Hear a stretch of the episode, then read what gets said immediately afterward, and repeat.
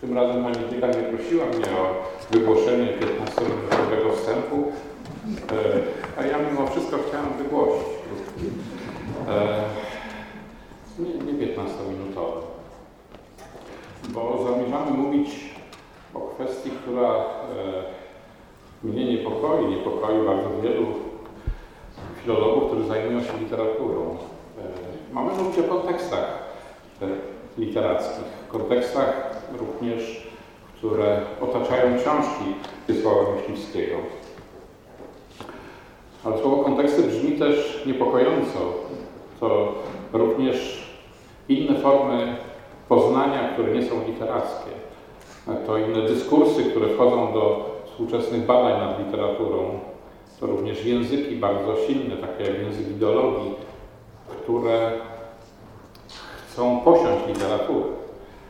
To słowo posiadać, które współcześnie zrobiło niesamowitą karierę, wyparło inne, delikatne i subtelne e, słowo mieć. Wszystko dzisiaj posiadamy.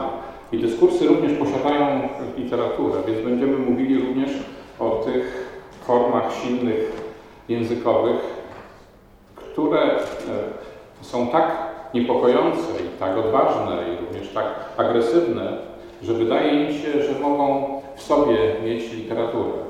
Czyli że są większe niż poznanie literackie i większe niż formy literackiego zachwytu.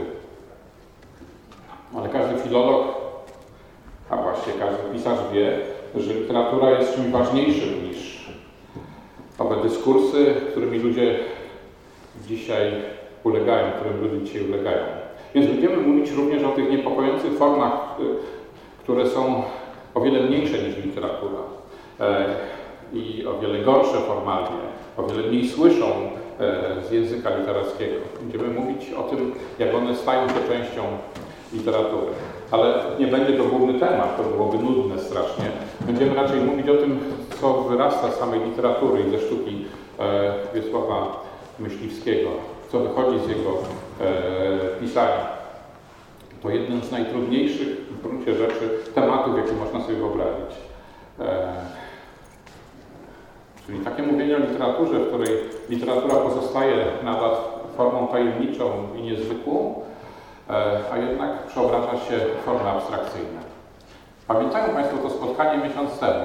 Rozmawialiśmy o pewnej sprzeczności, a być może o pewnym konflikcie tylko między tym, co jest konkretem, a tym, co jest abstrakcją między tym, co jest szczegółem i zmysłowością e, przedmiotem i tym, co jest kategorią, co jest pojęciem i co jest abstrakcyjnym porządkowaniem rzeczy. Ten konflikt współcześnie wydaje się, e, i ta wojna na swój sposób, wydaje się wygrana przez abstrakcję. Nie tylko przez abstrakcję, również przez to, co nazywamy symulacją rzeczywistości albo wirtualną rzeczywistością i tym, co zastępuje nam realność. Zakończę ten krótki, ten, ten krótki wstęp taką myślą, która wtedy też przychodziła mi do głowy. E, to jest myśl, która zawsze mi przychodzi, zawsze pytanie, e, którego nie, na które nie potrafię odpowiedzieć. Być może Państwo dzisiaj e, odpowiedzą częściowo na to, na to pytanie. Ono brzmi bardzo prosto. Dlaczego Wiesław Myśliwski ma tylu czytelników i dlaczego przychodzą na te spotkania. Co takiego ich ciągnie we współczesnym świecie? Dlaczego ta literatura, która jest w pewnym sensie w kontrze wobec abstrakcji, wobec dyskursów współczesnych, wobec e, nawet bym powiedział nowoczesności, dlaczego przyciąga Państwa? E, czy Państwo są rzeczywiście miłośnikami słowa pisanego, konkretu, przedmiotu? Sam nie wiem, jak to wygląda. Może Państwo na przekór sobie przychodzą tutaj, żeby nas słuchać. E, I szukają Państwo tego, czego już w ogóle nie ma współcześnie i co jest niedostępne w większości, a co istnieje tylko e, w tych powieściach. No, Pan odpowie, że przychodzą, bo wielbią świat przedmiotów. Zaczniemy od, e, bo jeszcze żadnego pytania nie było. Same pytania, tak. Ja, to tak. Ja. Pańskiej wypowiedzi same pytania były. No nie wiem, czy już chce Pan rozmawiać, bo przygotowałem sobie A nie, nie, nie, no właśnie czekam na takie pytanie, na które będę umiał odpowiedzieć. No, tak samo było ze mną przecież. Tak, zadałem to pytanie, na które nie potrafię odpowiedzieć. Ja chcę zacząć od, od przedmiotu najpierw, a potem chciałbym przejść do cierpliwości. E, ale to wcale nie musi odbyć się tą e, drogą. Powiedział Pan kiedyś, że fragmenty z traktatu o łuskaniu fasoli o grze na saksofonie zostały zaaprobowane przez muzyków, którzy grają na saksofonie, chociaż Pan nie grał na saksofonie nigdy. Jak się to Panu udało? A może oni byli grzeczni po prostu, e, mówiąc, że, że te fragmenty są w gruncie rzeczy pisane przez saksofonistę. No wie pan, ja nie grałem na saksofonie, byłem miłośnikiem saksofonu.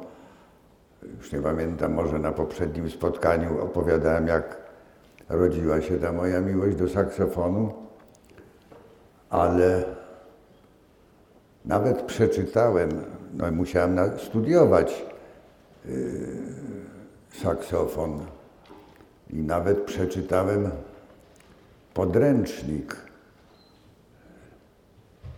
o grze na saksofonie, wie pan. Ale nie byłem do końca pewny, bo skąd mogłem być pewny, prawda, skoro nie grałem. Poprosiłem w wydawnictwie, że, żeby może dali jakiemuś saksofoniście, jeśli mają kogoś znajomego, niech on przeczyta tę książkę i powie, czy nie ma tam błędów. Akurat tak traf chciał, że mieli w tym czasie w Krakowie był no, słynny jazzman Adam Pierończyk.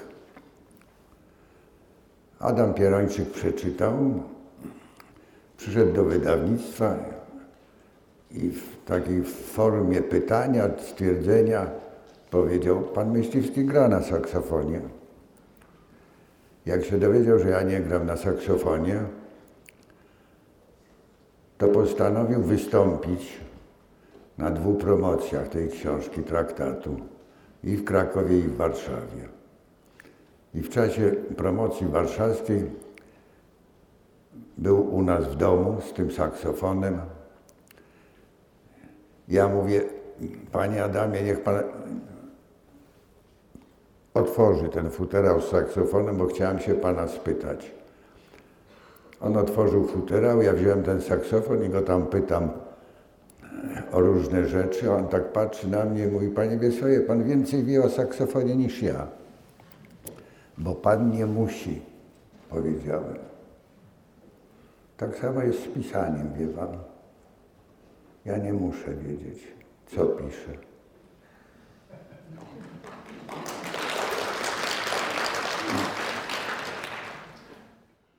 Ale tam jest o wiele więcej niż, niż zawierają podręczniki gry na saksofonie e, w tych fragmentach.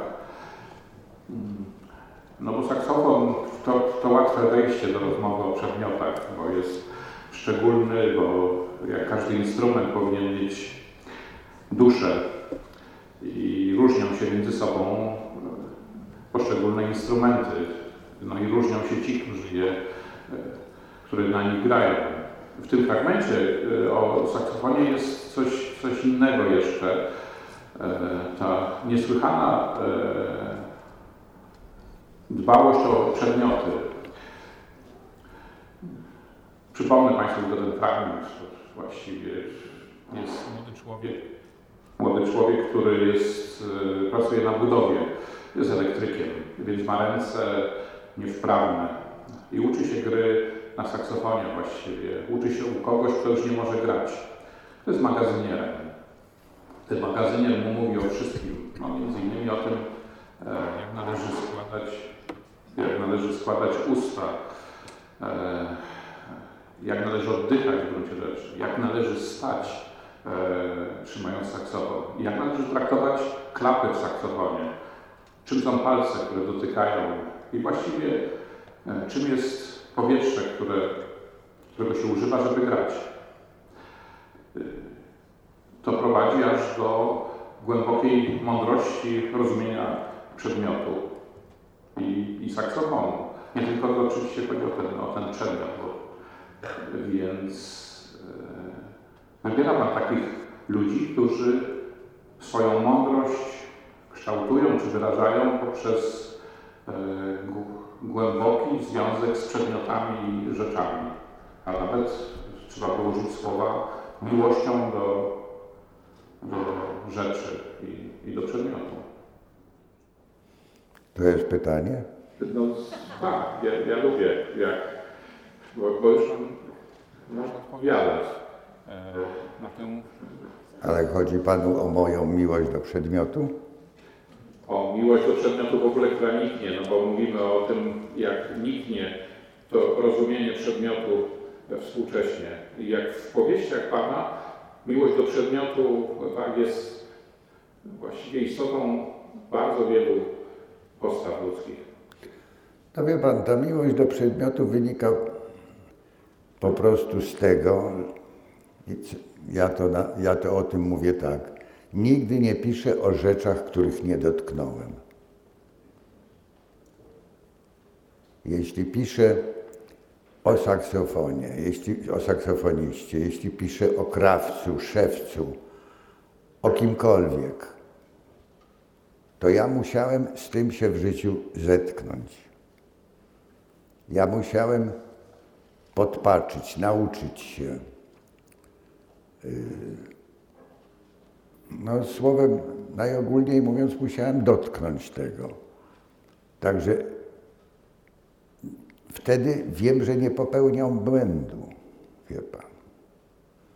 Jak y, wyszło moje, y, moje ostatnie rozdanie, to taki znajomy, który był synem krawca, Zadzwonił do mnie i mówi, skąd ty tyle wiesz o tym krawcu? Nawet wiesz, ile waży żelazko krawieckie. No ja mówię, wiem, bo ja miałem wujka krawca, jak przyjeżdżałem na wakacje, to bardzo często do, nie chodzi, do niego chodziłem, przesiadywałem całymi dniami, ponieważ w tej pracowni krawieckiej było bardzo wesoło. Czeladnicy opowiadali różne dowcipy.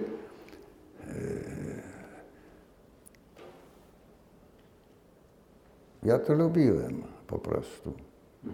No tak samo, wie pan, no, no, mógłbym o każdym tu, o każdej postaci, która jakiś, jakiś zawód ma, a występuje w mojej książce, powiedzieć po prostu, jak, w jaki sposób ja się z nim zetknąłem, w jaki sposób poznałem jego pracę, prawda. Byłem poza tym ciekawy, wie pan. Nie patrzyłem biernie nigdy, patrzyłem, można powiedzieć, czynnie. Pytałem, jak się to robi i tak dalej. Wujka Krawca zawsze pytałem o takie różne rzeczy jak się, jak się mierzy, kiedy się szyje garnitur. Dlaczego specjalna kreda krawiecka jest. No i tak dalej, i tak dalej. Na przykład on mi powiedział, że każdy człowiek ma jedno ramię niższe. To tylko krawiec wie, wie pan. No co mam tu powtarzać takie, takie szczegóły? Mnie to interesowało zwyczajnie, no. Świat mnie interesował nie w ogólności, tylko świat mnie interesował poprzez przedmioty, te najdrobniejsze, detale.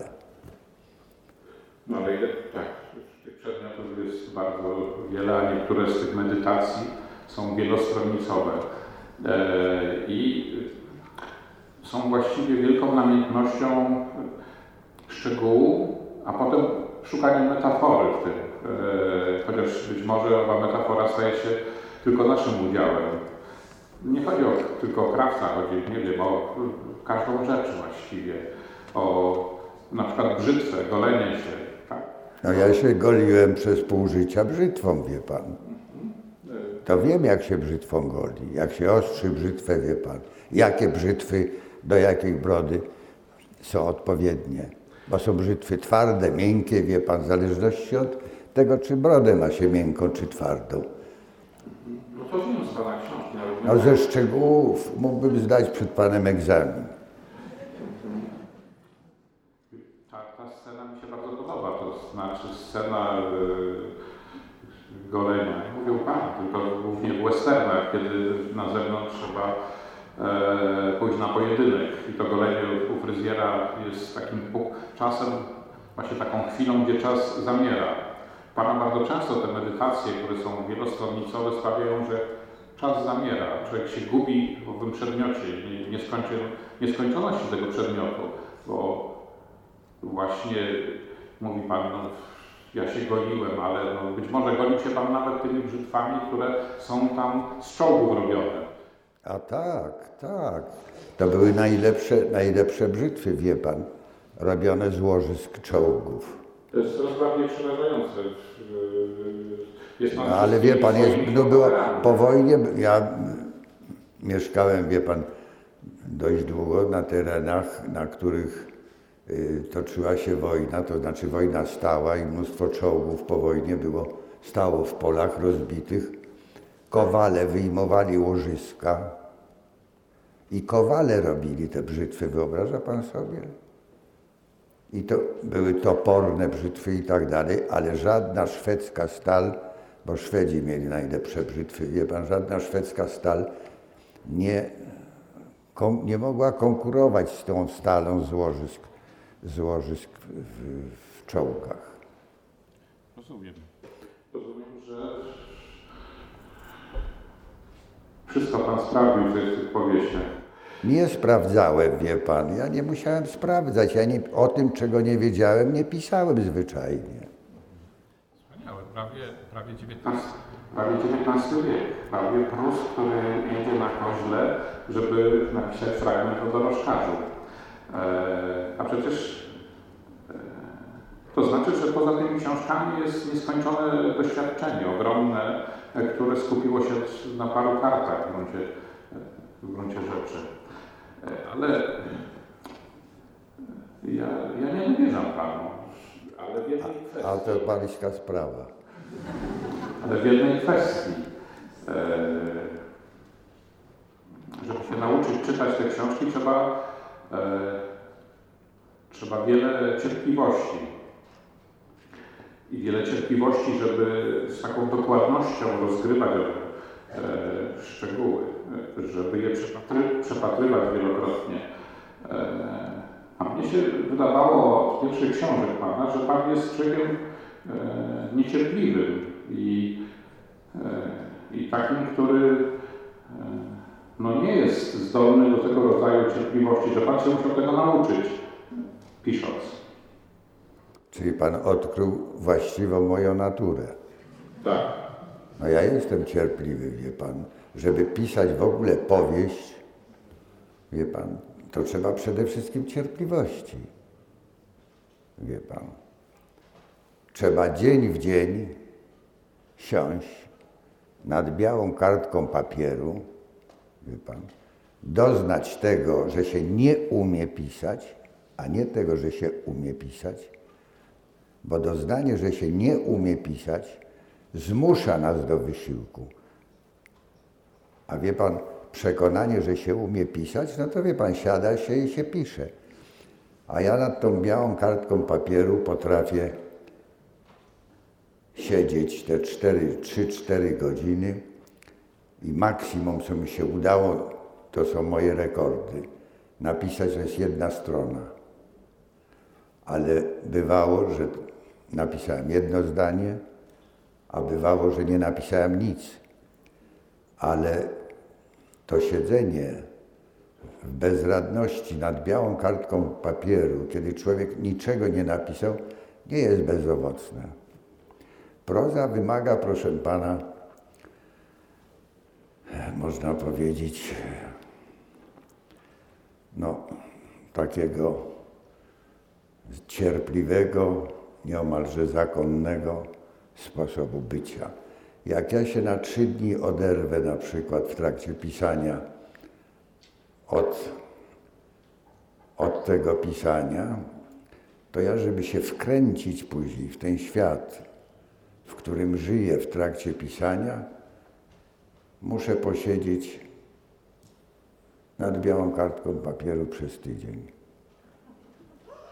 Wie pan? Bo ja nie jestem w stanie w biegu siąść i pisać. Słyszę coś jeszcze innego w tej wypowiedzi, no bo używa pan, e, użył Pan teraz określeń ze sfery pisania pisma, e, a gdzieś przebijały przez to inne znaczenia, które dotyczą e, ćwiczenia siebie w gruncie rzeczy. I ćwiczenia, które kiedyś nazywamy ćwiczeniami duchowymi. Oczywiście pismo jest taką, takim sposobem uczenia się różnych umiejętności, różnych cnót nabywania. Ja, dlatego podejrzewam Pana, że Pan się nauczył tej cnoty cierpliwości, że nie miał jej Pan jako pisarz e, Nagiego Sadu. I e, ta hipoteza moja, być może fałszywa, opiera się na pewnym dowodzie. On może też nie, nie służyć temu, tej hipotezie, ale wydaje mi się, że coraz więcej jest u Pana szczegółów, które rozchodzą się, stają się elementami traktatowymi, wielostronnicowymi. To znaczy, że ta cierpliwość, tak, e, tę cierpliwości Pan się nauczył pisząc. Tego przepatrywania rzeczy, szczegółów i drobiazgów. Jeśli porównamy opis sadu z sadu z łuskaniem fasoli, e, to jest jakiś rodzaj nadmiaru później. Nie tylko zresztą w traktacie łuskania fasoli. Dlatego Pana podejrzewam, że e, uczył się Pan cierpliwości pisarskiej i że nabył Pan tę cnotę cierpliwości. Ale no... No być może, wie Pan, być może, że się nauczyłem. Właśnie przypominają mi się takie momenty, wie Pan, ja zadebiutowałem bardzo późno. Na ogół debiutuje się y, między 20 a 30, ja debiutowałem mając 35 lat. Czyli musiałem już być człowiekiem podojrzałym. Po drugie, już stać mnie było na cierpliwość. I Pan mi przypomniał taką rzecz. Ja pracowałem w wydawnictwie i nie miałem, nie miałem takiego szczytnego y, zamiaru, że zostanę pisarzem. Y, I zdradzę Państwu taką, taką sprawę, która mi się przypomniała.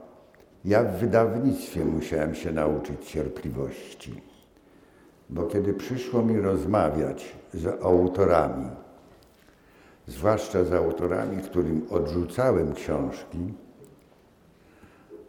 to wymagało to niesłychanego skupienia i ważenia każdego słowa. Zwłaszcza, że ja byłem ja zostałem dość wcześnie kierownikiem redakcji literatury współczesnej, mając 26 lat, a więc właściwie dwa lata po studiach. Y, I spotykałem się z takimi reakcjami starszych pisarzy, którym odrzuciłem książkę. Opowiadali, co jakiś gówniarz siedzi tam i mądrzy się nad moją książką, ja tu napisałem znakomitą rzecz. Wie pan? To mnie uczyło cierpliwości, ale to były ogromne koszty, bo ja właśnie chciałem powiedzieć to, co mi się przypomniało w tej chwili, że miałem taki okres, że tu byłem zimny drań, cedziłem słowa, a pod biurkiem nogi bez przerwy tak robiłem nogami. Wie pan? No, ale to była lekcja, która mi została na całe życie. Wie pan. Podejrzewałem e, tego, tej energii, ale... Więc ja się na, nauczyłem cierpliwości w, w zawodzie redaktorskim. Wie pan. Jest jeszcze coś innego, co, co, co miałem ukrytego, do, do czego w jakiś sposób dążę E, czyli do energii, która, e, która jest częścią pisania. Energii, która potem staje się energią e, czytelników i do entuzjazmu pewnego, który, który w tych książkach jest, do nawet głębokiej afirmacji e, i istnienia, i losu, i, i tragedii. E, istnieje pewien rozdział między owym cierpliwym przepatrywaniem szczegółu, a szczególną energią, która jest w tych fragmentach. Jest taka no, znana historia dotycząca Tertuliana, tak?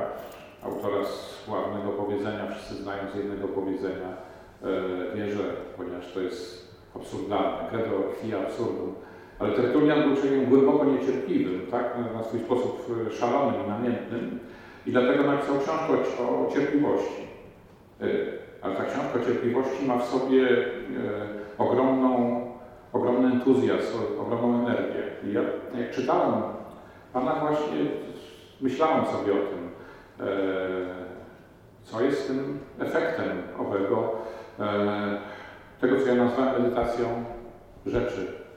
Co jest efektem tego? Efektem tego jest e, energia szczególnego rodzaju tych fragmentów. One byłyby nie do zniesienia, gdyby były tylko przepatrywaniem szczegółu. No, one są pisarskimi tak, wprawkami muzycznymi niezwykłymi. One stają się ciekawe właśnie dlatego, że moim zdaniem to jest może Pan się nie zgadzać, pewnie są... Nie, nie, zgadzam się, zwłaszcza, że Pan mi komplement mówi w tej chwili. Wie Pan. Natomiast, wie Pan, ja posługując się szczegółów, patrzę na ten szczegół również z perspektywy takiej, na ile on się daje uogólnić, wie Pan. Szczegół może być nieraz bardzo atrakcyjny, ale on nie chce się uogólnić, to ja go odrzucam. Wie pan, więc to jest ta dba, bo tak się, tak powstaje forma. Wie pan. Druga sprawa. Najtrudniejszą rzeczą jest prostota. Otóż ja szukam zawsze sposobu na to, jak jakieś wzniosłe, jak, jakiś wzniosły sens powiedzieć w sposób najprostszy. I dam Panu przykład, bo akurat Pan porusza kwestię, którą właściwie zawarłem w ostatnim wywiadzie, o którym Panu opowiadam dla Tygodnika Powszechnego, który, który się ma ukazać. Nie wiem, czy się ukaże, bo, bo ja e, właściwie ten wywiad napisałem na nowo ręcznie. Nie wiem, czy uda im się przeczytać ten, ten wywiad. Otóż dam Panu przykład klasyczny. kamień na kamieniu. Kamień na kamieniu zaczyna się od zdania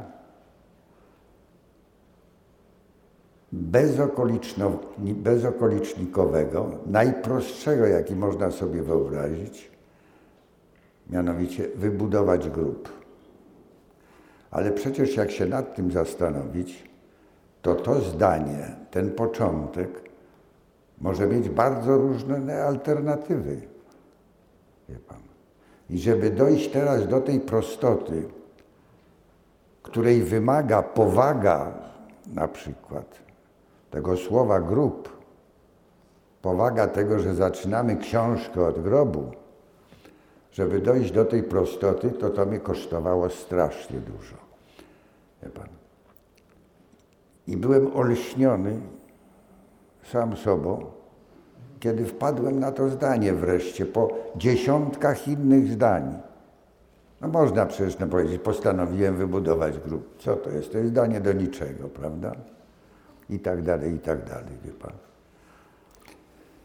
I prostota, język polski moim zdaniem jest tak językiem bogatym i pojemnym, my sobie nawet nie zdajemy z tego sprawy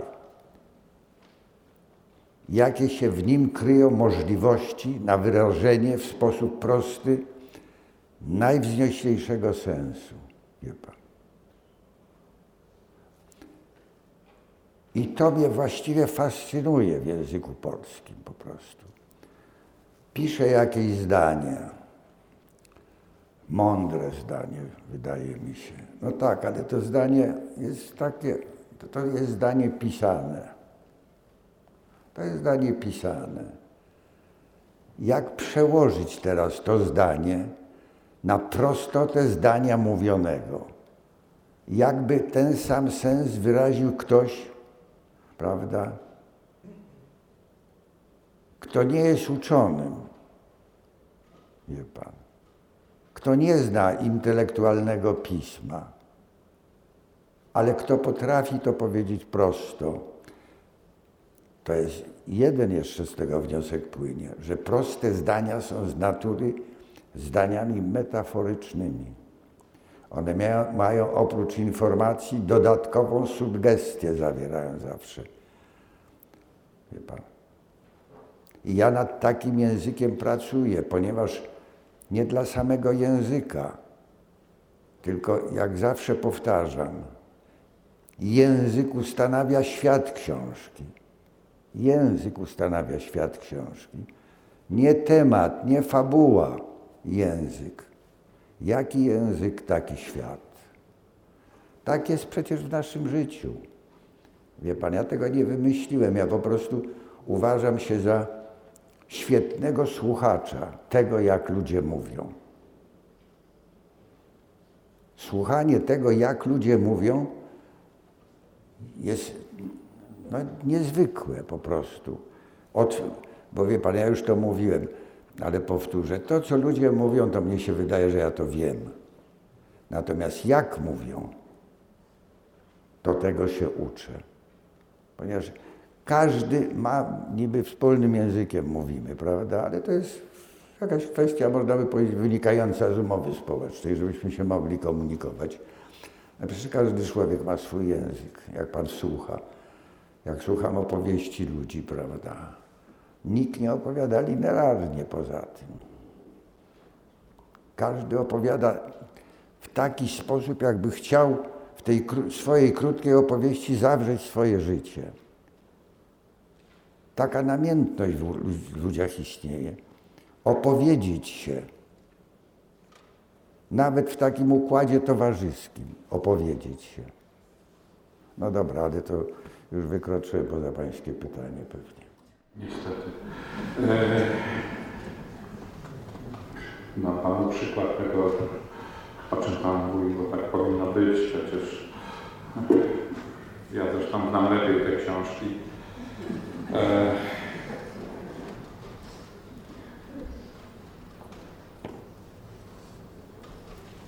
tej metafory, bo chcę przejść do poważniejszych tematów.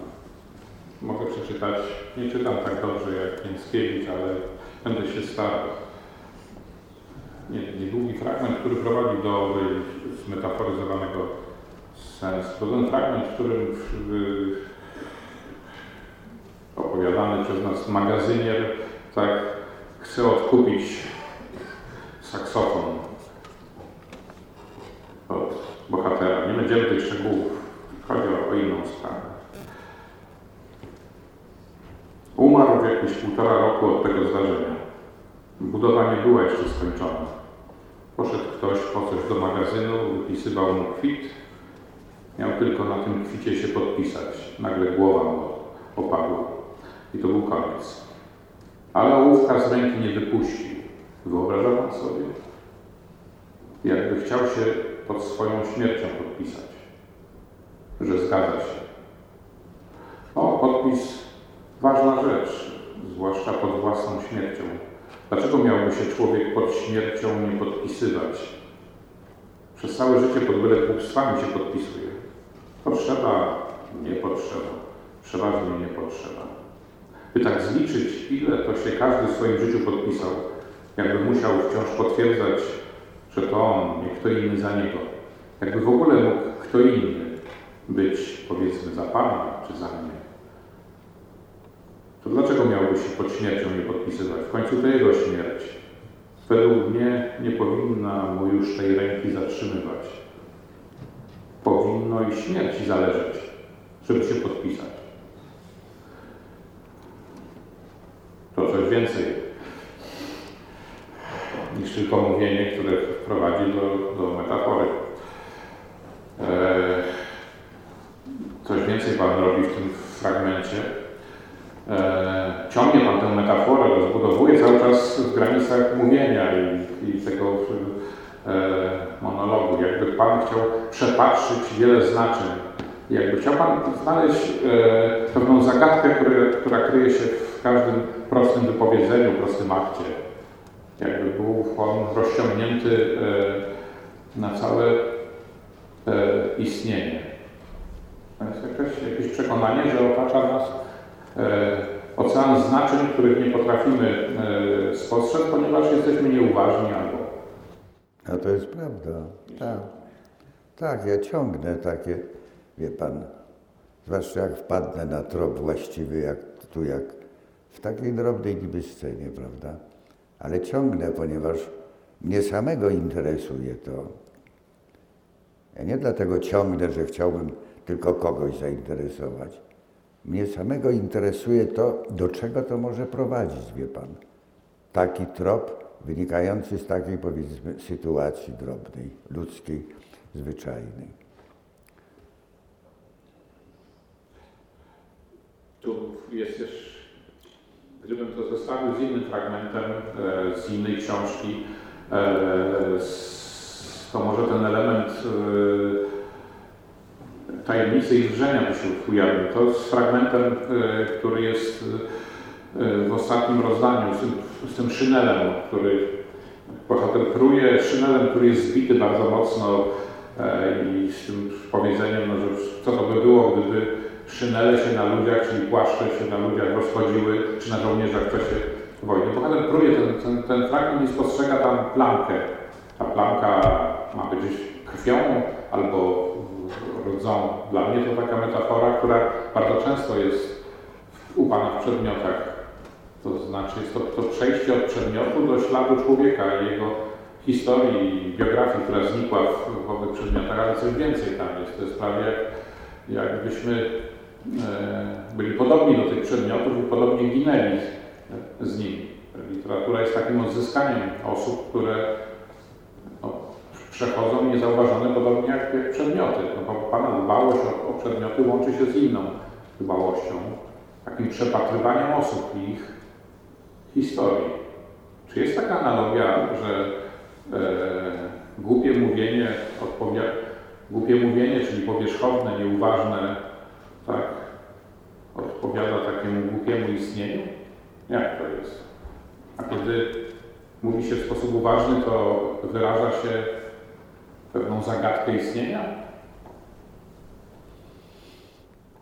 Hmm. Wie pan, no myślę, że tak. Myślę, że tak, że. Ale wie pan, nie ma czegoś takiego jak głupie myślenie, jak głupie mówienie. Wie pan. Bo głupie, myśl, głupie mówienie zawsze nas prowadzi do pytania, co się za tym kryło, skąd się ono brało, to głupie mówienie. Ono nas prowadzi w głąb człowieka. Najgłupsze mówienie, wie pan. Przecież spotyka się pan na co dzień, no tu częściej się spotykamy z głupim mówieniem niż z mądrym, prawda?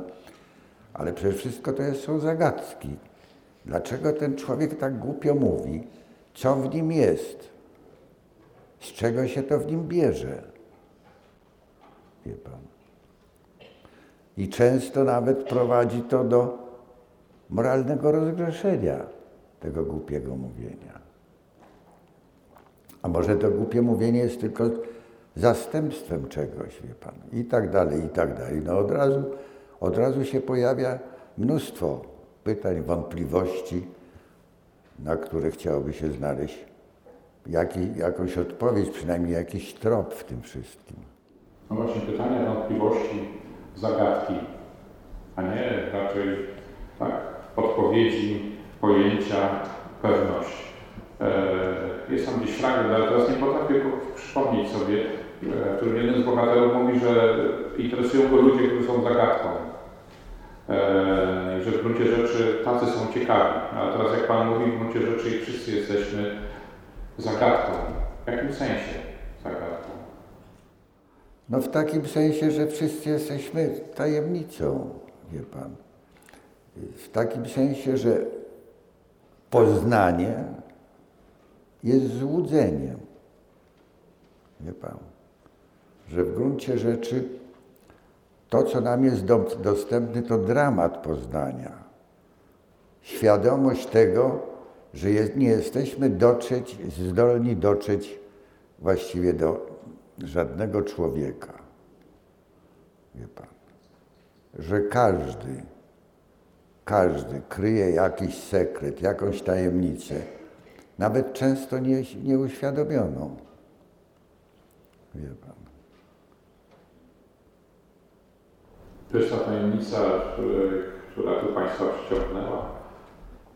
Drugi człowiek nie jest ocenić. Wie pan, ja zawsze mówiłem o tym, to już nieraz, że właściwie człowiek jest tylko zna, w stanie znać, wie, mówić prawdę o sobie, mówić prawdę o sobie. Nie jest w stanie mówić prawdy o drugim człowieku. Jeśli nawet nie mówi prawdy, kłamie, mistyfikuje, fantazjuje, wie pan, co jest w gruncie rzeczy y, funkcją pamięci, która właściwie jest czymś twórczym, a nie odtwórczym, jak się nam powszechnie sądzi. To mówi prawdę o sobie, wie pan. E, to niesłychanie poważne, co Pan mówi. I Pan uprawia poważną literaturę. E, no tak mi się wydaje. Ale... A Pan miał wątpliwości. Na, na, na początku ogromne. Jak pierwszy raz spotkaliśmy się, wyrażałem swoją niecierpliwość w stosunku do tego, co, co muszę czytać, w stosunku do tych mądrości, które Pan e, pisze. E, nie chciałem ich w ogóle. W dodatku, że przez całe studia znany Pan profesor namawiał mnie na myśliwskiego i literaturę chłopską. Ja się cieszyłem, jak Pan napisał koniec kultury chłopskiej, bo myślałem, że już nic nie będzie z tej literatury i byłem szczęśliwy. E, tak, Pan profesor Błażejewski. W ogóle nie chciałem tego czytać. E, I wydawało mi się, że mi ten świat przepadnie zupełnie, więc e, musiałem się niestety nauczyć Pana cierpliwości i Pana literatury, i Pana przepatrywania szczegółów, i Pana muzyki, i Pana mówienia, i Pana powagi. Ja jestem z Witkacego, niech Pan sobie pomyśli nad tym dramatem. Czy Witkacola czy Myśliwskiego? No wie pan, ja się nawet nie dziwię, że pan jest Witkacego, wie pan. Ja bym powiedział nawet, że w moich książkach jest coś z Witkacego. Wie pan? Nieraz się nad tym zastanawiałem. Tylko jeśli można się porównywać, idziemy jakby do tego samego innymi tropami, wie pan. Przecież absurd, absurd jest, występuje również w moich książkach. W gruncie rzeczy. Można by powiedzieć, że jest mnóstwo sytuacji, scen, postaci, które są absurdalne właściwie. Tylko wie pan, wszystko zależy od tego, jak rozumiemy absurd. Jaką formę nadajemy absurdowi. Ja bym powiedział, że w stosunku do Witkacego to ja absurdowi nadaję formę bardzo łaskawą. Tak mi wstrząsała. Cały czas chciał tego dreszczu i tremendum i to uważał za sens literatury. Też był bardzo niecierpliwy, no, w ogóle nie chciał poprawiać swoich powieści, a nawet miał dość e, takie niskie mniemanie o, wiadomo, opowieści. Ja wiem, że u Pana jest dużo fragmentów takich, Witkacowskich, a nawet e, takich, które Witkacy ma w sobie jeszcze skądinąd, z takiego elementu wcześniejszego, z literatury barokowej, w ogóle z, z Szekspira. To, jeśli zaczęliśmy o tym, to ja przeczytam Panu fragment e, Witacowski. A mnie Pan chce czytać? E, ja znam tak. te książki. No nie wiem.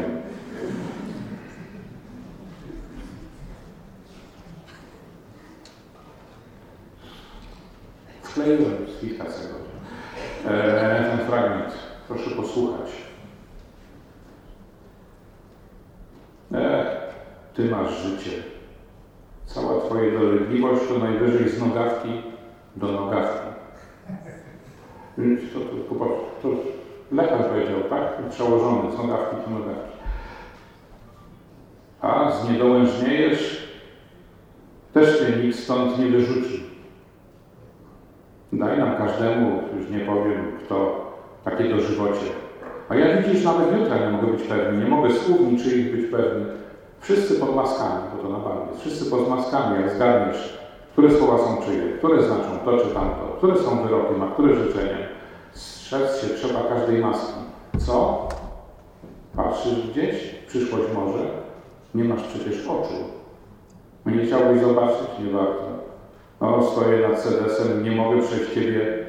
E, zgubiłem. Ale to dobrze jest. O, stoję nad sedesem, nie mogę się przez ciebie wyszczać. Powiem ci, za dużo człowiek musi myśleć. Nie o wszystkim wiesz, bo gdybyś wiedział, czasem żyć się nie chce. Ale co tam to ciebie obchodzi? Tobie tylko jedno w głowie. Chociaż to niby moja głowa, ale prawdę powiedziawszy, jaka ona moja? Jaka? Że na swoim karku ją noszę? O to jeszcze nie dowód, że moja. Ciebie też noszę w swoich spodniach. A czy jesteś mój? Jakoś tego nie odczułem. Prędzej ja twój, uwieszony u ciebie, żeby miał cię kto nosić, przekładać, wyjmować, podtrzymywać, chować i tak dalej. To może lepiej by było, gdybyśmy byli osobno. Jak myślisz? Ach, dalej już nie będę czytał, chociaż chciałem powiedzieć inny czasownik. Eee, Witkacowski fragment, ale też Molierowski właściwie, taka z ducha wielkiej komedii dawnej i nonsensu. Facet w masce, e, tak, w toalecie mhm, rozmawia ze swoim drugim ja. E, o to Pana nie podejrzewałem, że Pan takie pisze monologi. I że Pan ma tyle Witkacego w sobie, tego poczucia nonsensu, śmieszności, no i niskiego, sprośnego sensu. No ale wie Pan, tutaj jest taki, powiedziałbym, radykalny przykład Pan dał, ale moim zdaniem w mniej radykalnych sytuacjach, scenach też jest, wie Pan, sporo takiego absurdu. Absurd mnie, wie Pan, powiedziałbym, mam jakąś skłonność do absurdu, wie Pan. No a niech Pan weźmie ucho igielne. Przy, no, pierwsza scena jest przecież absurdalna. Nawet się trochę pospieraliśmy o to pierwsze zdanie, w którym Pan napisał to straszne kłamstwo. Było jak mówię. Nie, to jest święta prawda, wie Pan. To nie jest kłamstwo. Świat jest taki, jak mówimy. A, a jaki może być inny? Skąd my wiemy, że może być inny? Świat jest opowieścią. Nie wiem, czy dobrze odczytuję Pana sugestie. Na pewno dobrze, bo już słyszę Pana myśli, żeby rozmawiać o uchu i i jego... Nie, nie. Daję tylko przykład, że w zasadzie sytuacja, można powiedzieć, zwykła, prosta, co nieco y, kryminalna, jest przecież w istocie sytuacją absurdalną. No bo jeśli, jeśli y, młody i stary są tą samą osobą, prawda, to kto komu pomógł se, z, spaść ze schodów? Jeśli przynajmniej jeden z tych dwóch postaci, które są jednością, nie żyje, to nie powinna się opowieść dalej toczyć. To czysta forma.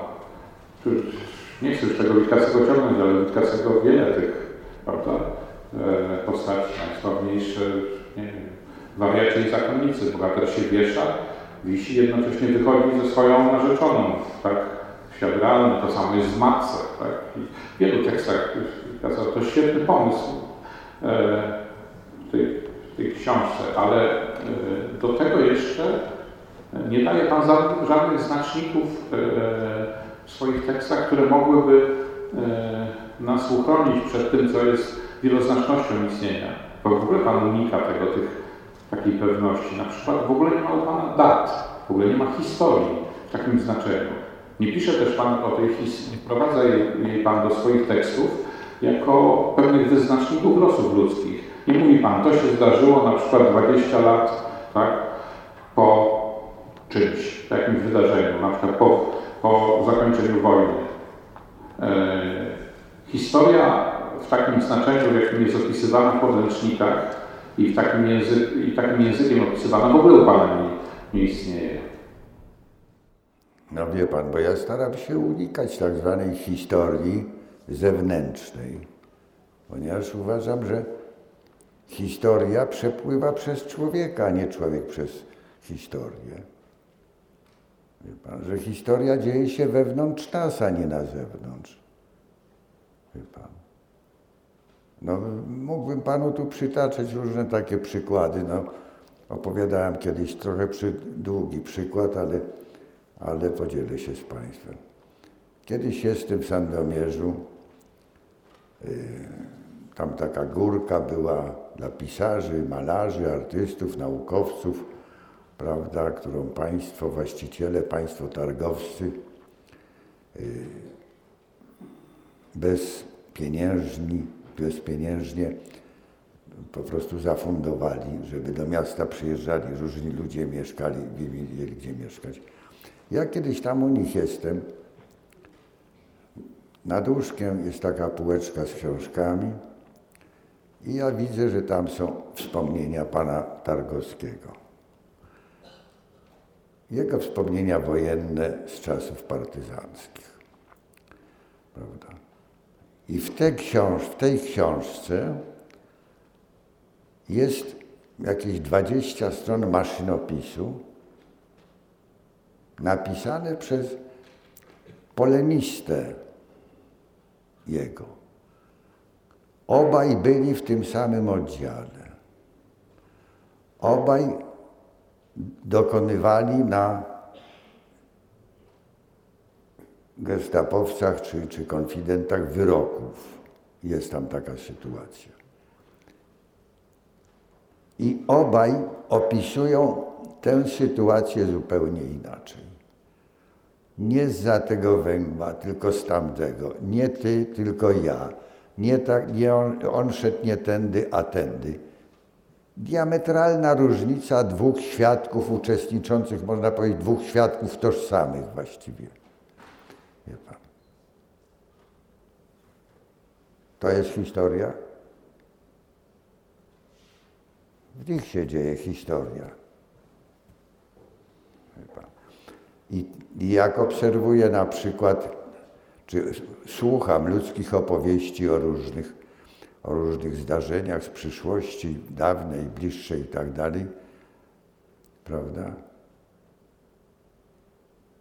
i konfrontuję to z moją wiedzą, czy z czyjąkolwiek inną wiedzą, to widzę, jakie są ogromne różnice w tych opowieściach. A to wynika, w moim zdaniem, z bardzo prostej rzeczy. My nauczono nas, że nasza pamięć to jest taka energia, czy właściwie taki kufer, w którym zdarzenia w niezmiennej formie tkwią. I my te zdarzenia reprodukujemy. Otóż nigdy nie zgadzałem się na taką formułę pamięci. Ja uważam, że pamięć jest w ciągłym ruchu w człowieku że pamięć właściwie mitologizuje rzeczywistość, że pamięć tworzy ciągle rzeczywistość, a nie odtwarza. Prawda? Ja już mówiłem być może tu u Państwa, jak słuchałem opowieści ludzi na przykład o jakimś zdarzeniu, którzy opowiadali mi to zdarzenie 10 lat temu. Zupełnie inaczej opowiadali to zdarzenie.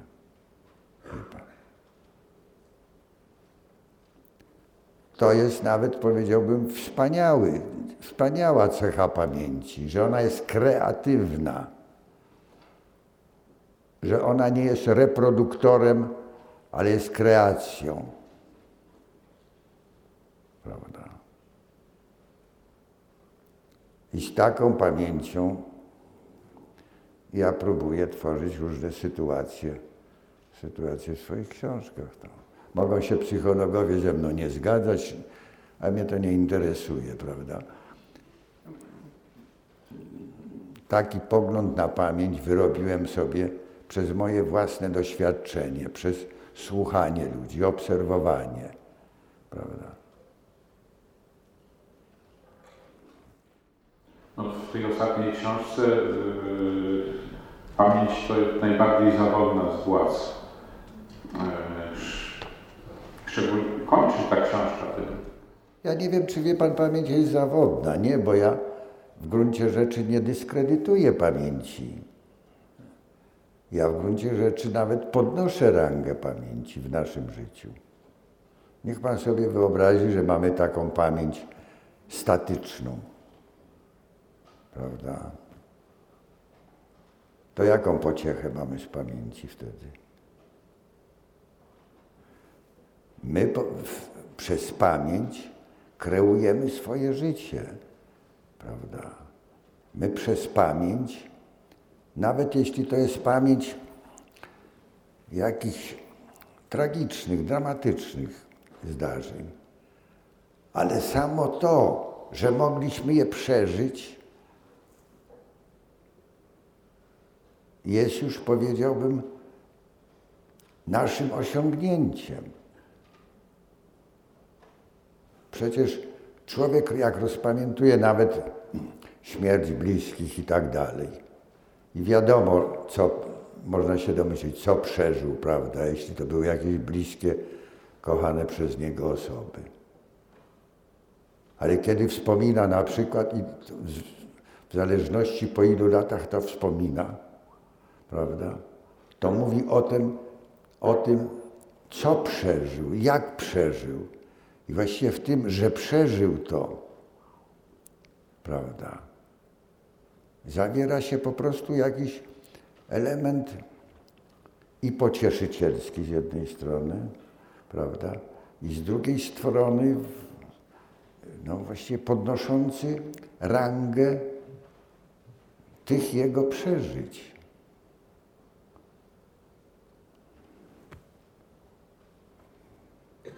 I tak jest z pamięcią w tych moich książkach, wie pan.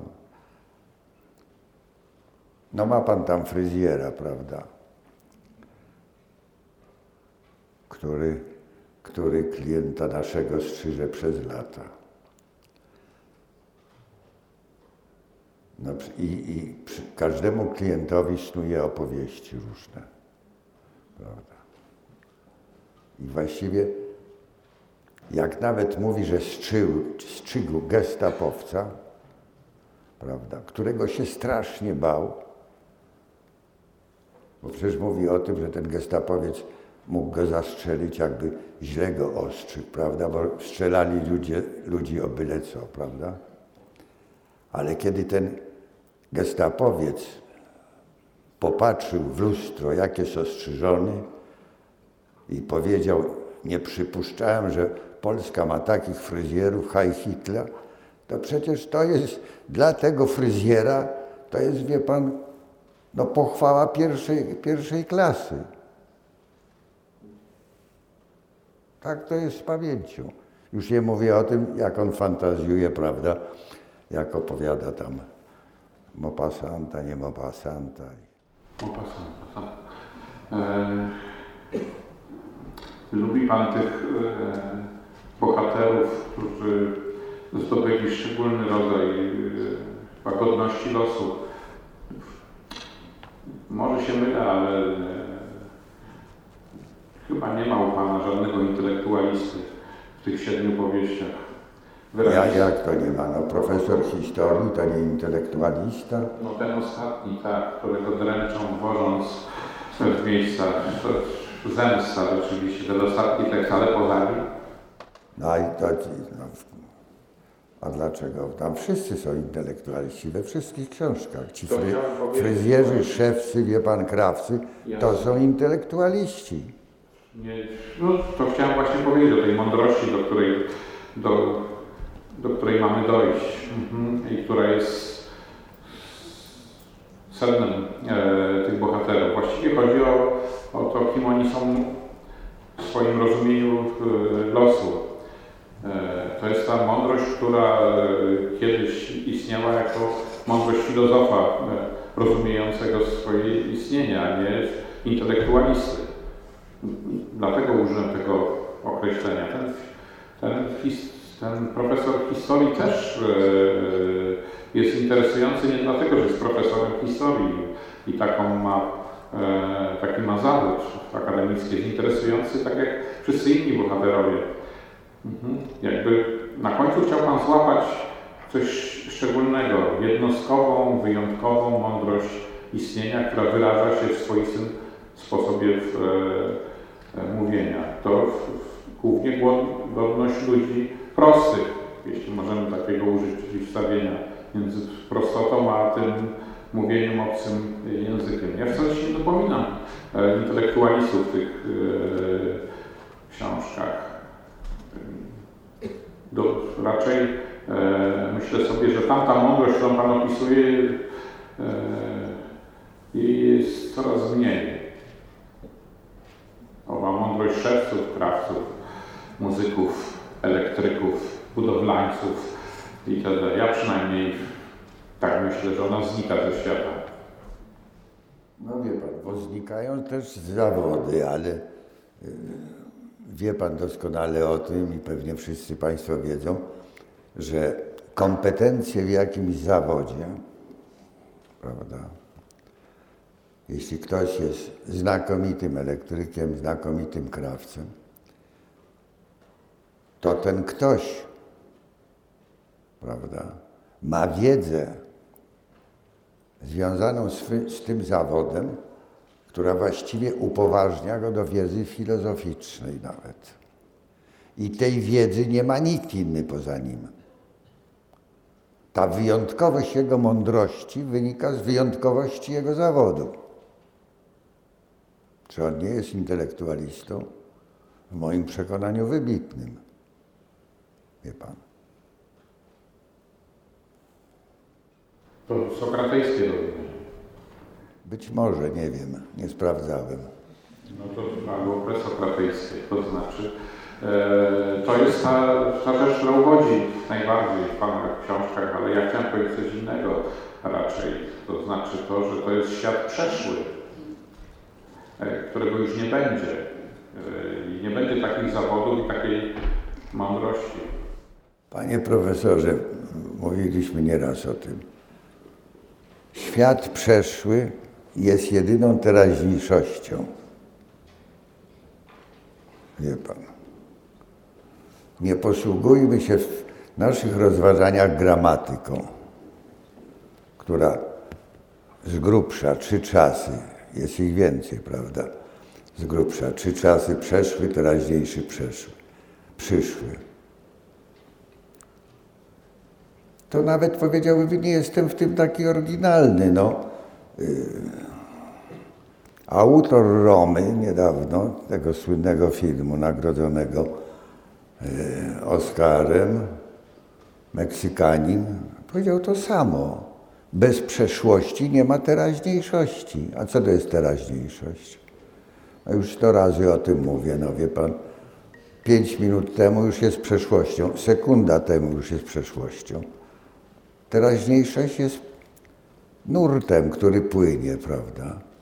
A to, to, kim my jesteśmy, my jesteśmy przeszłością. A kim będziemy? No wie pan, futurolodzy się przeważnie mylili. Ja tego nie wiem. kim będziemy. Ja nie wiem, jaki będzie świat. Wieszczą, prawda, że będzie straszny. Ale wieszczyć, że świat będzie straszny, wieszczono zawsze. Zawsze wieszczono. Nie pan. No to, o czym rozmawiamy cały czas jest kontekstem literackim. E, powiedziałbym Pan zdanie, że literatura jest wszystkim? Moim zdaniem nie. Że literatura jest wszystkim, że liczy, liczy się tylko literatura i że należy oddać swoje życie literaturze i, i że w gruncie rzeczy jedyne spełnienie jest w, w byciu artystą, że sztuka jest czymś, co w gruncie rzeczy neutralizuje całe życie i życie jest nieistotne, kiedy jest poza sztuką. To ja tak mówiłem? Nigdy Pan by tego nie powiedział. Nie, nigdy. Nie, nigdy bym tego nie powiedział, ponieważ wie Pan, jak mnie ktoś zapytał, o, o tym też mówię w tym wywiadzie, który ukaże się albo nie. Ja nie piszę książek długo. Nie piszę wcale. Ale jak mi wyliczono, między moimi książkami upływa ileś lat. I jak komuś powiedziałem, że nie, no pisałem tę książkę, powiedzmy, traktat, dwa i pół roku. Jak to dwa i pół roku, jak ostatnią przed traktatem yy, widnokrąg napisałeś 10 lat temu. To co robiłeś przez ten czas? Żyłem. Po prostu, żyłem. Wie pan. Życie wymaga więcej czasu niż sztuka. I tak Panu współczuję, że tyle lat Panu przeszło na pisanie tych książek. E... No, wie Pan, dlatego napisałem ich aż siedem powieści, wie Pan.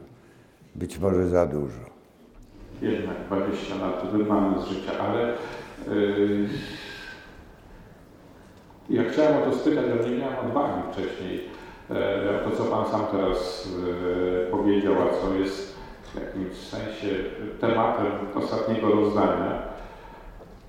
Mm, muszę to spytać najpierw, używając eufemizmu i kłamstwa. E,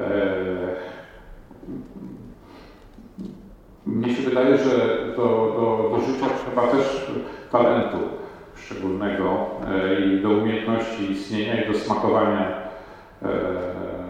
istnienia, bo na, na, na pytanie, które Pan sam sobie zadał, czy ktoś Panu zadał, co Pan robił między pisaniem książek, to słowo, to, to odpowiedź mi się wydaje niepełna. Eee, ja podejrzewam Pana o umiejętność życia. No dziękuję. Tak mi się wydaje, że ja umiem żyć. Wie Pan? Widzi Pan, jaki, jaka pycha przeze mnie przemawia? Nawet o coś więcej, o, o pewnym, o pewnym delektowaniu się istnieniem.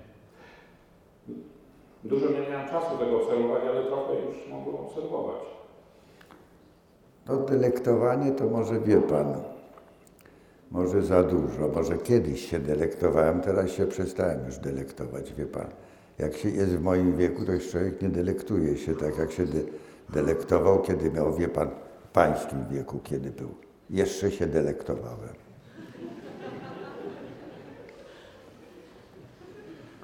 Ale nie chcę Pana uprzedzać, wie Pan. Być może Pan się i w moim wieku będzie delektował. Chcę dociągnąć do tej mądrości tylko, już nic więcej. Do tej sztuki istnienia e, i do tego słowa, które miało tu paść, ale nie może paść, jak z trudem je wypowiadam. E, muszę zadać pytanie, może Pan znajdzie to słowo. E, to co jest ważniejsze niż literatura? Poza tą, tą odpowiedzią, której już udzieliliśmy, co jest ważniejszego, co jest naczelną wartością istnienia. Może być złudne, ale chciałbym od Pana usłyszeć tę odpowiedź. Nie, no ja nigdy nie uważałem, że literatura jest najważniejszą rzeczą w życiu człowieka. Nie. Nie. Wie pan, miłość No, jest ważniejsza, no. Chciałem usłyszeć to słowo, nie przeszło przez usta, że Pan powiedział. No bo to się tak z trudem wymawia, bo wie pan, y, to jest takie ambiwalentne słowo. Nie wiadomo, czy się nim chwalić, czy się go wstydzić, wie pan. Wie pan. Być może w języku polskim to brzmi tak właśnie, wie pan, ambiwalentnie. Ale to, to jest najważniejsza, wie pan, rzecz moim zdaniem, ważniejsza od sztuki. Nie tylko od literatury, od wszelkich sztuk, bo ja nie faworyzuję literatury y, wśród sztuk, wie pan.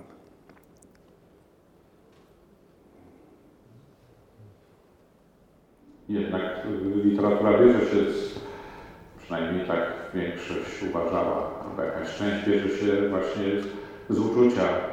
To wyglądałoby dość ponuro, tak? Te, te, te lata zmarnotrawione na przekształcaniu żywiołu zmysłowego.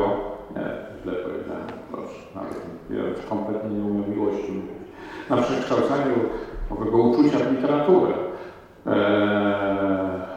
no bo w- tak to wygląda, że ten element erotyczny, tak, element e, miłości przekształcamy w literaturę. Robimy z niej pismo i książki. Ale może to wraca jakoś. Nie, prawdopodobnie ma pan rację, tak. Coś takiego jest, wie pan. Może to jakoś wraca e, powtórnie do nas poprzez, poprzez te książki. Nie, nie wiem. Jakoś nie mogę sobie wyobrazić, że, że książki Wiesława Myśliwskiego zachęcają mnie do miłości, e, żeby je porzucić i tak dalej. Chyba nie. E, Ale wie pan, słyszałem i takie opinie. Tak. Na przykład na, na, temat ostatniego rozdania. Spotkałem się z takimi opiniami kogoś, wie pan, kogo cenię nawet, że nienawidzi bohatera. Ale spotykałem się równocześnie z opiniami, że kocham tego bohatera. Wie pan. Ta książka ma najwięcej e, liryzmu ze wszystkich książek, które Pan napisał, choć jest o, raczej książką o, o tym, że się przeoczyło miłość. Tak, musiała być to, że się przeoczyło miłość, Ale się nie dorosło do miłości. że się nie dorosło do miłości. E, może jest tak, że, że dzisiaj e, istnienie jest e, tak wypełnione rzeczami drugorzędnymi, że w ogóle nikt nie dorasta już No wie pan, e, sądząc po takich zewnętrznych objawach, tak by wyglądało, ale nie byłbym skłonny do takiej jednoznacznej opinii, ale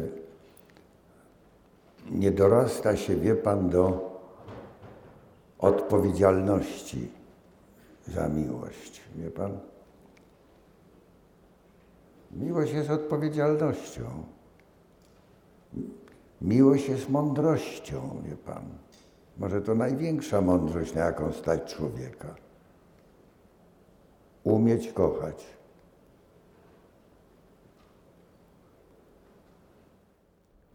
Przez te powieści nauczył się Pan. Eee, nauczył się Pan, Odwrotnie, zdaje się, że to odwrotny proces był. A przecież mówił Pan, że jest Pan zimnym draniem, który uczy się. Ale, a no jestem, no wie pan, jakbym by nie był zimnym draniem, to bym nie pisał. Tak, doszliśmy chyba do sedna i do tego okrucieństwa, które ma zawsze w sobie literatura. No ale wie pan, człowiek jest tak wieloznaczną istotą, że w nim się z powodzeniem mieszczą nawet sprzeczne uczucia.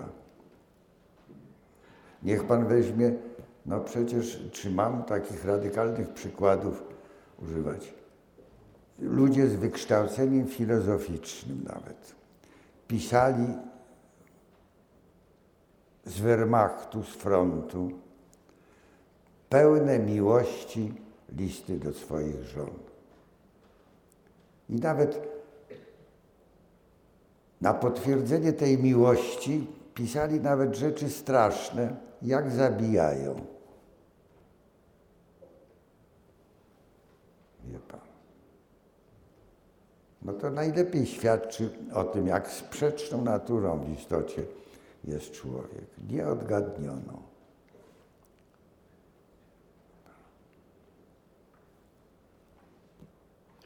A jest taka książka, y, możeśmy o niej rozmawiali, takiego, on mieszka w Kanadzie, ale to jest, zdaje się, Łotysz y, z pochodzenia, y, wie pan, Święto Wiosny. Tak. O pierwszej wojnie światowej. No wie pan, nadzieje, jakie wiązano z pierwszą wojną światową, przechodzą nasze wyobrażenia. Nadzieje, nie lęk, nadzieję. Wie pan. Nawet Tomasz Mann był za wojną. Że upust krwi jest potrzebny światu. No wie pan, mniej więcej taka była formuła. No jesteśmy może lepsi. Nie chciałbym tego wątku teraz jeszcze dalej, tak? Choć są to piękne sceny, kiedy żołnierze I wojny światowej e, dzielą się opłatkiem, e, choć walczą ze sobą zaciekle, tak, w dwóch przeciwstawnych na dwóch armiach. E, ale chciałem spytać o, o inną kwestię, która wiąże się z uczuciem która jest, kogo Pan najbardziej lubi ze swoich bohaterów? Nie, no nie mam takiego, wie Pan, takiego stosunku, żebym zakochany był w swoich bohaterach, wie Pan.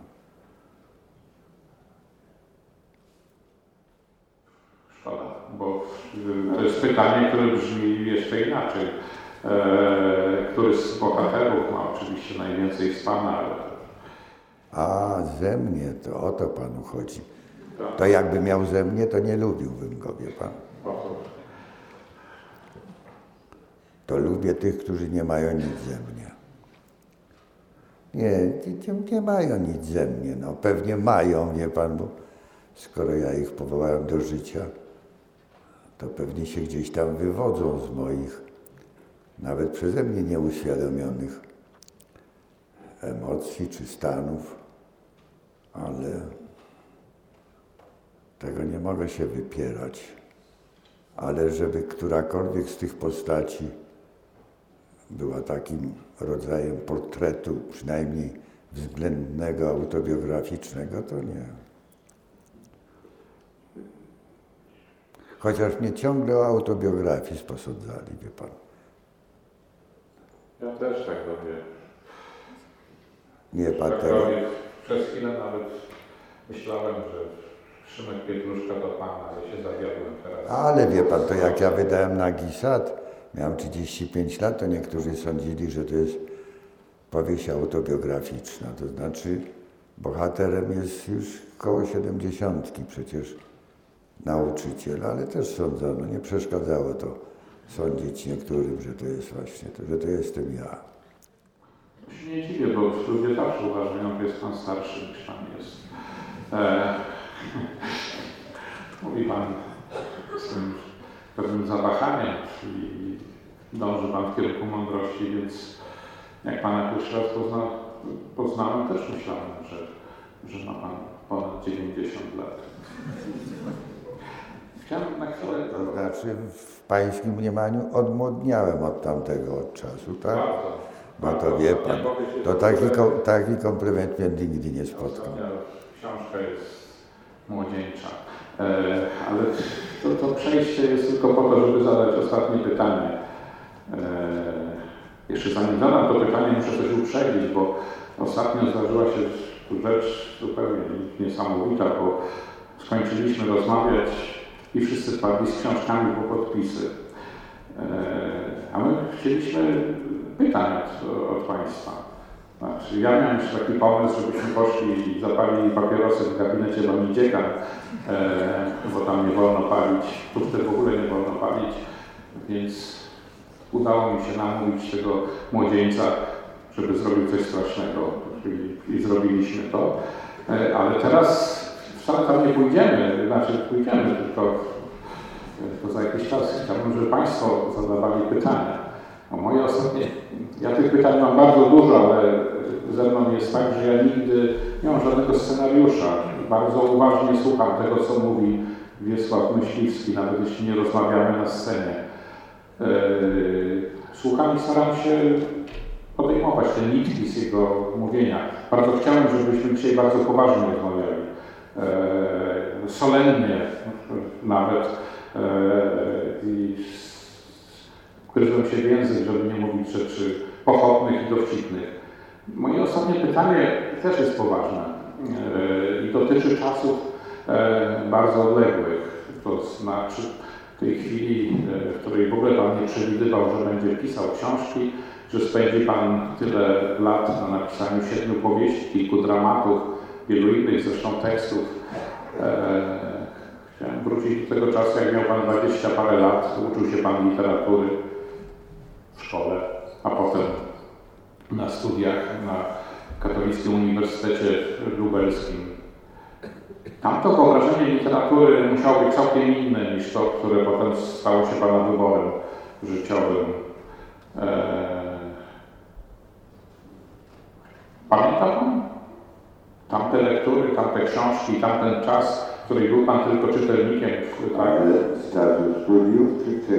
I jeszcze wcześniej, bo bardzo mnie interesuje ten i pewnie Państwa, ten, ten, ta szczególność. Co Pan otrzymał od, od, istnienia, co sprawiło, że tak czytał Pan książki, a potem takie Pan e, pisał, jak był Pan licealistą? Co tam się zdarzyło właściwie? Nie, no wie pan, nic się nie zdarzyło. Jak byłem licealistą w szkole średniej, to prawie nic nie czytałem. Wie pan, z trudem czytałem lektury i to, wie pan, po łebkach i nie miałem szczególnego uwielbienia dla lekcji z języka polskiego. Ja byłem, wie pan, miałem dyspozycje matematyczną, fizyczne, i po studiach wybierałem się na Politechnikę. Wie pan, e, no ale los tak chciał, że spadłem na polonistykę na kulu przez trzy lata. Nie wiedziałem, gdzie ja jestem właściwie, wie pan. Czego tu ode mnie chcą. Wie pan.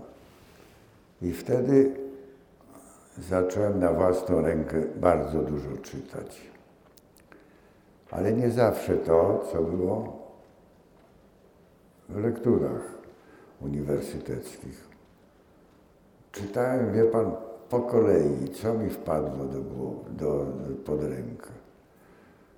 No najlepszy przykład, takie osiągnięcie mojej z czasów, z tamtych czasów, to było to, że ja przeczytałem całego Żeromskiego, którym wtedy się zachwycałem, wie pan.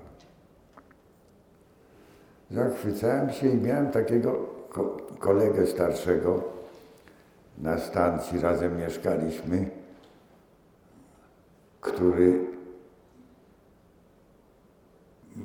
też bardzo dużo czytał, ale był mądrzejszy ode mnie i mówił, że jak ja mówiłem, że Żeromski jest wielkim pisarzem, to on mówił, że ja głupi jestem. Wie pan. Ale ale no, czytałem mnóstwo, i, ale przez trzy lata nie bardzo się mogłem na tej polonistyce odnaleźć. I ja byłem wychowankiem na kulu profesor Ireny Sławińskiej, yy, która czuła, że coś ze mną może jest nie tak i yy, po trzecim roku już pracy, tematy prac magisterskich rozdawano. I odbyła ze mną taką rozmowę, proponując mi różne tematy. Mnie się żaden z tych tematów nie podobał. Wie pan, jakieś takie. I wreszcie zaproponowała temat, który z dzisiejszej perspektywy uważam, że nadawał się na habilitację, a nie na pracę magisterską. Psychologii w prozie dwudziestolecia międzywojennego. Ja się zgodziłem. Wie pan, no ja wiedziałem, co to w ogóle jest, ale ten psychologizm mnie, wie pan, tutaj zainteresował. I że tak powiem, przyłożyłem się bardzo do tej pracy i do studiów nad tym psychologizmem dwudziestolecia, ale ze względu na psychologię, a nie na literaturę. Bo literatura wydawała mi się byle jaka. Wie pan, każde te książki, które, które, które ona mi przeznaczyła w ramach tego, tej pracy magisterskiej. Natomiast psychologia mnie zaczęła fascynować. Wie pan. No, jak pan wie, to freudyzm był bardzo mocny, ale nie tylko freudyzm, bo się przecież psychologia po freudyzmie rozprzestrzeniła na wiele kierunków, psychologia postaci i tak dalej, i tak dalej. No i, i, i to mnie dopiero, wie pan, to dopiero uczyniło ze mnie polonista. No dobrze. Tak my przeczytam tej pracy magisterskiej. Mam dość swoich. Eee, nie odpowiedziałbym na, na, na pytanie, ale odpowie Pan. Ale na jakie pytanie? Ja właśnie bardzo dokładnie na pańskie pytanie odpowiedziałem. prawda. Nie powiedział Pan o tym, co ja pytałem o pewien dar. Jak to się stało, ale tego, tego nie da się wyjaśnić, co tam było w Sandomierzu i potem w Lublinie.